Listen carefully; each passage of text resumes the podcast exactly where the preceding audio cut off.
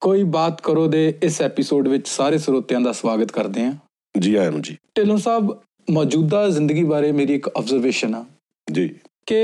ਇਸ ਦੌਰ ਵਿੱਚ ਮਨੁੱਖ ਨੇ ਵਿਗਿਆਨਕ ਤਰੱਕੀ ਨਾਲ ਹਰ ਖੇਤਰ ਦੇ ਵਿੱਚ ਬਹੁਤ ਤਰੱਕੀ ਕੀਤੀ ਚਾਹੇ ਉਹ ਆਵਾਜਾਈ ਦੇ ਸਾਧਨ ਹੋਣ ਮੀਨਸ ਆਫ ਕਮਿਊਨੀਕੇਸ਼ਨ ਹੋਣ ਜਾਂ ਮੈਡੀਕਲ ਸਾਇੰਸ ਹੋਵੇ ਜੀ ਜੀ ਜੀ। ਪਰ ਇਸ ਸਾਰੀ ਤਰੱਕੀ ਨੇ ਸਾਡੀ ਜ਼ਿੰਦਗੀ ਦਾ ਠਹਿਰਾਵ ਤੇ ਸਕੂਨ ਖੋਲਿਆ ਤੇ ਸਾਡੀ ਜ਼ਿੰਦਗੀ ਜੋ ਲਗਾਤਾਰ ਤੇਜ਼ ਰਫ਼ਤਾਰ ਤੇ ਦੌੜ ਭੱਜ ਵਾਲੀ ਜ਼ਿੰਦਗੀ ਹੋ ਗਈ ਤਾਂ ਅਸੀਂ ਇਸ ਤਰ੍ਹਾਂ ਲੱਗ ਰਿਹਾ ਕਿ ਜਿੱਦਾਂ ਮਸ਼ੀਨਾਂ ਨਾਲ ਮਸ਼ੀਨ ਬਣਦੇ ਜਾ ਰਹੇ ਹਾਂ ਇੱਕ ਮਸ਼ੀਨੀ ਅਹ, ਮਤਲਬ ਜੀਵਨ ਬਣਦਾ ਜਾ ਰਿਹਾ ਮਨੁੱਖ ਦਾ ਡਾਕਟਰ ਸਾਹਿਬ ਮੈਨੂੰ ਇੱਥੇ ਅਲਾਮਾ ਇਕਬਾਲ ਦਾ ਇੱਕ ਸ਼ੇਰ ਯਾਦ ਆ ਰਿਹਾ ਆ ਜੀ ਇਰਸ਼ਾਦ ਡਾਕਟਰ ਸਾਹਿਬ ਕਹਿੰਦੇ ਨੇ ਬੇਤਾਬ ਹੈ ਇਸ ਜਹਾਂ ਕੀ ਹਰ ਸ਼ੈ ਕਹਤੇ ਹੈ ਜਿਸੇ ਸਕੂਨ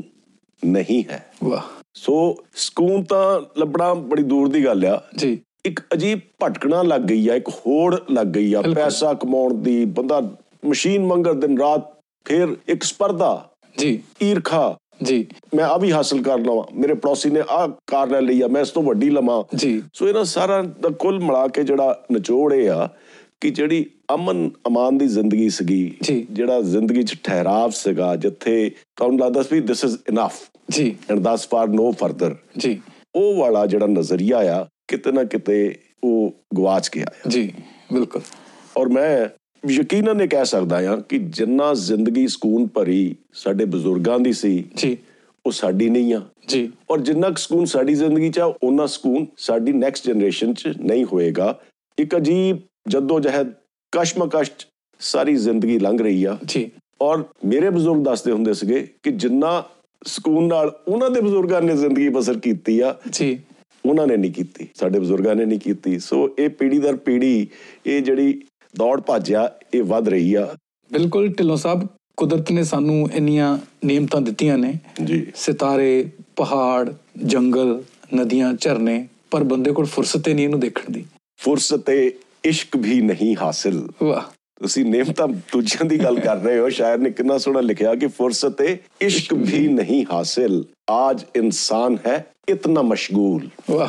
ਅਗਲਾ ਸ਼ੇਰ ਵੀ ਆ ਵੈਸੇ ਉਹ ਇਸ ਸਿਲਸਿਲੇ 'ਚ ਨਹੀਂ ਆ ਗਜ਼ਲ ਦਾ ਅਗਲਾ ਸ਼ੇਰ ਵੀ ਬੜਾ ਅੱਛਾ ਆ ਜੀ। ਜਿਨਕੀ ਰਫਤਾਰ ਹੋ ਆਂਧੀਆਂ ਸੇ ਤੇਜ਼ ਕਿਆ ਜਮੇਗੀ ਉਨਕੇ ਦਾਮਨ ਪੇ ਧੂਲ ਵਾਹ ਸੋ ਜੇ ਇਸ਼ਕ ਦੀ ਫੁਰਸਤ ਨਹੀਂ ਆ ਤਾਂ ਮੈਨੂੰ ਯਾਦ ਆਉਂਦੀ ਆ ਮੈਨੂੰ ਵਿਲੀਅਮ ਹੈਨਰੀ ਡੇਵੀਜ਼ ਦੀ ਕਵਿਤਾ ਜੀ ਤੇ ਮੈਂ ਪੜ੍ਹ ਹੀ ਦਿੰਦਾ ਆ ਜੀ What is this life if full of care? We have no time to stand and stare, no time to stand beneath the boughs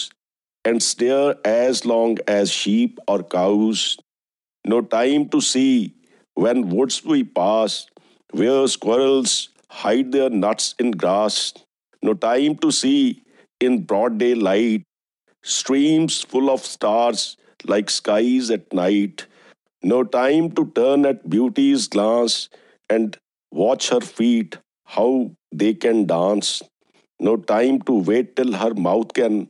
enrich that smile her eyes began. A poor life, this if full of care, we have no time to stand and stare. ਵਾਹ ਬਿਲਕੁਲ ਢਿੱਲੋਂ ਸਾਹਿਬ ਇਹਨਾਂ ਨੇ ਇਸ ਕਵਿਤਾ ਦੇ ਵਿੱਚ ਇੱਕ ਜ਼ਿੰਦਗੀ ਦੀ ਕੌੜੀ ਸੱਚਾਈ ਬਿਆਨ ਕਰ ਦਿੱਤੀ ਹੈ ਤੇ ਅੱਜ ਕੱਲ ਦੇ ਦੌਰ ਦੇ ਵਿੱਚ ਦੇਖੀਏ ਕਿ ਬੰਦੇ ਦੇ ਉੱਤੇ ਇੰਨਾ ਪ੍ਰੈਸ਼ਰ ਆ ਬੱਚਿਆਂ ਤੇ ਇੰਨਾ ਪ੍ਰੈਸ਼ਰ ਆ ਪੜਨ ਦਾ ਪ੍ਰੈਸ਼ਰ ਲਗਾਤਾਰ ਅੱਗੇ ਵੱਧ ਕੇ ਕਮਾਉਣ ਦਾ ਪ੍ਰੈਸ਼ਰ Competition ਬਿਲਕੁਲ ਉਹ ਜ਼ਿੰਦਗੀ ਦੀਆਂ ਖੁਸ਼ੀਆਂ ਤੇ ਜ਼ਿੰਦਗੀ ਦਾ ਠਹਿਰਾਵ ਗੁਆਚਦਾ ਜਾ ਰਿਹਾ ਕਿਤੇ ਨਾ ਕਿਤੇ ਦੇਖੋ ਨੀਡਸ ਡਿਮਾਂਡਸ ਔਰ ਕੰਪੀਟੀਸ਼ਨ ਜੀ ਜੇ ਕਿਸੇ ਕਾਲਜ 10 ਵੈਕੈਂਸੀਜ਼ ਨੇ ਜੀ ਸਪੋਜ਼ਿੰਗ ਕਿਸੇ ਮੈਡੀਕਲ ਕਾਲਜ ਜੀ ਤੇ ਉਹਨੂੰ ਹਾਸਲ ਕਰਨ ਲਈ ਹਜ਼ਾਰਾਂ ਦੀ ਤਾਦਾਦ 'ਚ ਉਮੀਦਵਾਰ ਹੋਣਗੇ ਸੋ ਇੱਕ ਕੰਪੀਟੀਸ਼ਨ ਜਿਹੜਾ ਹੈ ਇਸ ਕਿਸਮ ਦਾ ਇਹ ਵੀ ਬੰਦੇ ਤੇ ਬਹੁਤ ਹਾਵੀ ਹੋ ਗਿਆ ਆ ਢਿੱਲੋਂ ਸਾਹਿਬ ਬਿਲਕੁਲ ਸਹੀ ਗੱਲ ਕਹੀ ਹੈ ਤੁਸੀਂ ਬਹੁਤ ਜ਼ਿਆਦਾ ਕੰਪੀਟੀਸ਼ਨ ਹੈ ਇਸ ਜ਼ਿੰਦਗੀ ਦੇ ਵਿੱਚ ਤੇ ਅਸੀਂ ਇੱਕ ਬੜੀ ਬਦਲੀ ਹੋਈ ਦੁਨੀਆ ਦੇ ਵਿੱਚ ਰਹਿ ਰਹੇ ਹਾਂ ਜਿੱਥੇ ਬੰਦੇ ਨੂੰ ਇਹ तमाम ਸੁੱਖ ਸਹੂਲਤਾਂ ਹਾਸਲ ਕਰਨ ਵਾਸਤੇ ਆਪਣੀ ਜ਼ਿੰਦਗੀ ਦੇ ਵਿੱਚ ਇੱਕ ਰਫ਼ਤਾਰ ਨਾਲ ਜਿਉਣਾ ਪੈਂਦਾ ਦੌੜ ਭੱਜ ਕਰਨੀ ਪੈਂਦੀ ਹੈ ਜੀ ਪਰ ਹੁਣ ਸਵਾਲ ਇਹ ਆ ਕਿ ਅਸੀਂ ਇਸ ਦੁਨਿਆਵੀ ਕਸ਼ਮਕਸ਼ ਨੂੰ ਪਹਿਲ ਦਈਏ ਜਾਂ ਆਪਣੀ ਜ਼ਿੰਦਗੀ ਦੇ ਸਕੂਨ ਨੂੰ ਪਹਿਲ ਦਈਏ ਅਸੀਂ ਕਿਸ ਚੀਜ਼ ਨੂੰ ਚੁਣੀਏ ਡਾਕਟਰ ਸਾਹਿਬ ਮੇਰੀ ਇਹ رائے ਹੈ ਇਹਦੇ 'ਚ ਜੀ ਕਿ ਨਾ ਤਾਂ ਅਸੀਂ ਕੇਵਲ ਸਕੂਨ ਚੁਣ ਸਕਦੇ ਹਾਂ ਜੀ ਨਾ ਹੀ ਟੋਟਲੀ ਅਸੀਂ ਦੁਨੀਆ ਦੀ ਰੇਸ 'ਚ ਅੱਖਾਂ ਮੀਟ ਕੇ ਭੱਜ ਸਕਦੇ ਹਾਂ ਜੀ ਜੇ ਅਸੀਂ ਕੁਝ ਚੁਣਨਾ ਆ ਜੀ ਤਾਂ ਸਾਨੂੰ ਚੁਣਨੀ ਚਾਹੀਦੀ ਹੈ ਟੈਂਪਰੈਂਸ ਟੈਂਪਰੈਂਸ ਮਤਲਬ ਮੋਡਰੇਸ਼ਨ ਮੋਡਰੇਸ਼ਨ ਜੀ ਸੈਲਫ ਰੈਸਟ੍ਰੇਂਟ ਜੀ ਸੋ ਤੁਹਾਨੂੰ ਪਤਾ ਹੋਣਾ ਚਾਹੀਦਾ ਵੀ ਤੁਹਾਡੇ ਲਈ ਕਿੰਨਾ ਕੁ ਕਾਫੀ ਆ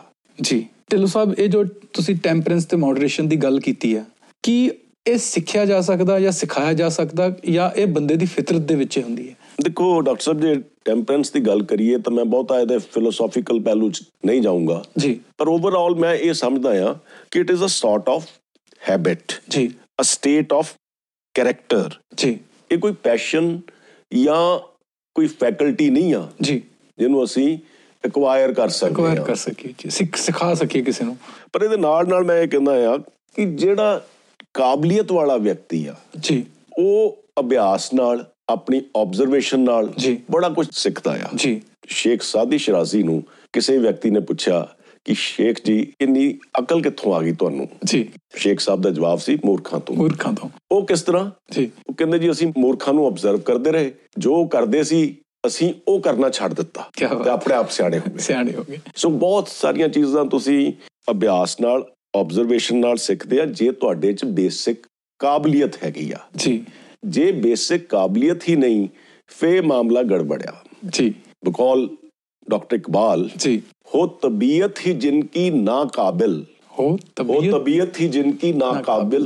वो तरबियत से नहीं संवरते ਜਿਨ੍ਹਾਂ ਦੀ ਨੇਚਰ ਹੀ ਕਮਜ਼ੋਰ ਹੈ ਮਾੜੀ ਆ ਜੀ। ਉਹਨੂੰ ਜਿੰਨਾ ਮਰਜ਼ੀ ਟ੍ਰੇਨਿੰਗ ਦੇ ਲਓ ਨਹੀਂ ਬਣ ਸਕਦੀ ਤਰਬੀਅਤ ਉਹਦੀ ਜਿੰਨੀ ਮਰਜ਼ੀ ਕਰਦੇ ਹੋ ਤਬੀਅਤ ਹੀ ਜਿਨਕੀ ਨਾਕਾਬਿਲ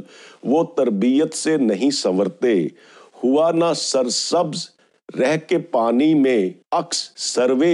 किनारे जू का ਕਹਿੰਦਾ ਜਿਹੜਾ ਸਾਇਆ ਹੁੰਦਾ ਨਾ ਅਕਸ ਹੁੰਦਾ ਆ ਜੀ। ਉਹਦੀ ਫਿਤਰਤ ਆ ਵੀ ਉਹਨੇ ਕਾਲਾ ਹੀ ਰਹਿਣਾ ਆ ਔਰ ਨਦੀ ਦੇ ਕੰਢੇ ਜਿਹੜਾ ਦਰਖਤ ਆ ਉਹਦਾ ਅਕਸ ਤਾਂ ਸਾਰਾ ਦਿਨ ਪਾਣੀ 'ਚ ਰਹਿੰਦਾ ਆ ਵਾਹ ਉਹ ਕਿਆ ਪਾਣੀ 'ਚ ਰਹਿ ਕੇ ਵੀ ਹਰਾ ਭਰਾ ਨਹੀਂ ਹੋ ਸਕਦਾ ਕਿਉਂਕਿ ਉਹਦੀ ਤਬੀਅਤ ਹੀ ਕਾਲਾ ਆ ਸਿਆਹ ਆ ਉਹਦੀ ਤਬੀਅਤ ਕਿਆ ਬਾਤ हो तबीयत ही जिनकी ना काबिल वो तरबियत से नहीं संवरते हुआ ना सरसब्ज रह के पानी में अक्स सर्वे किनारे जूका ਵਾਹ आज ली इन्ना ही फिर मिलेंगे गैर खुदा लाया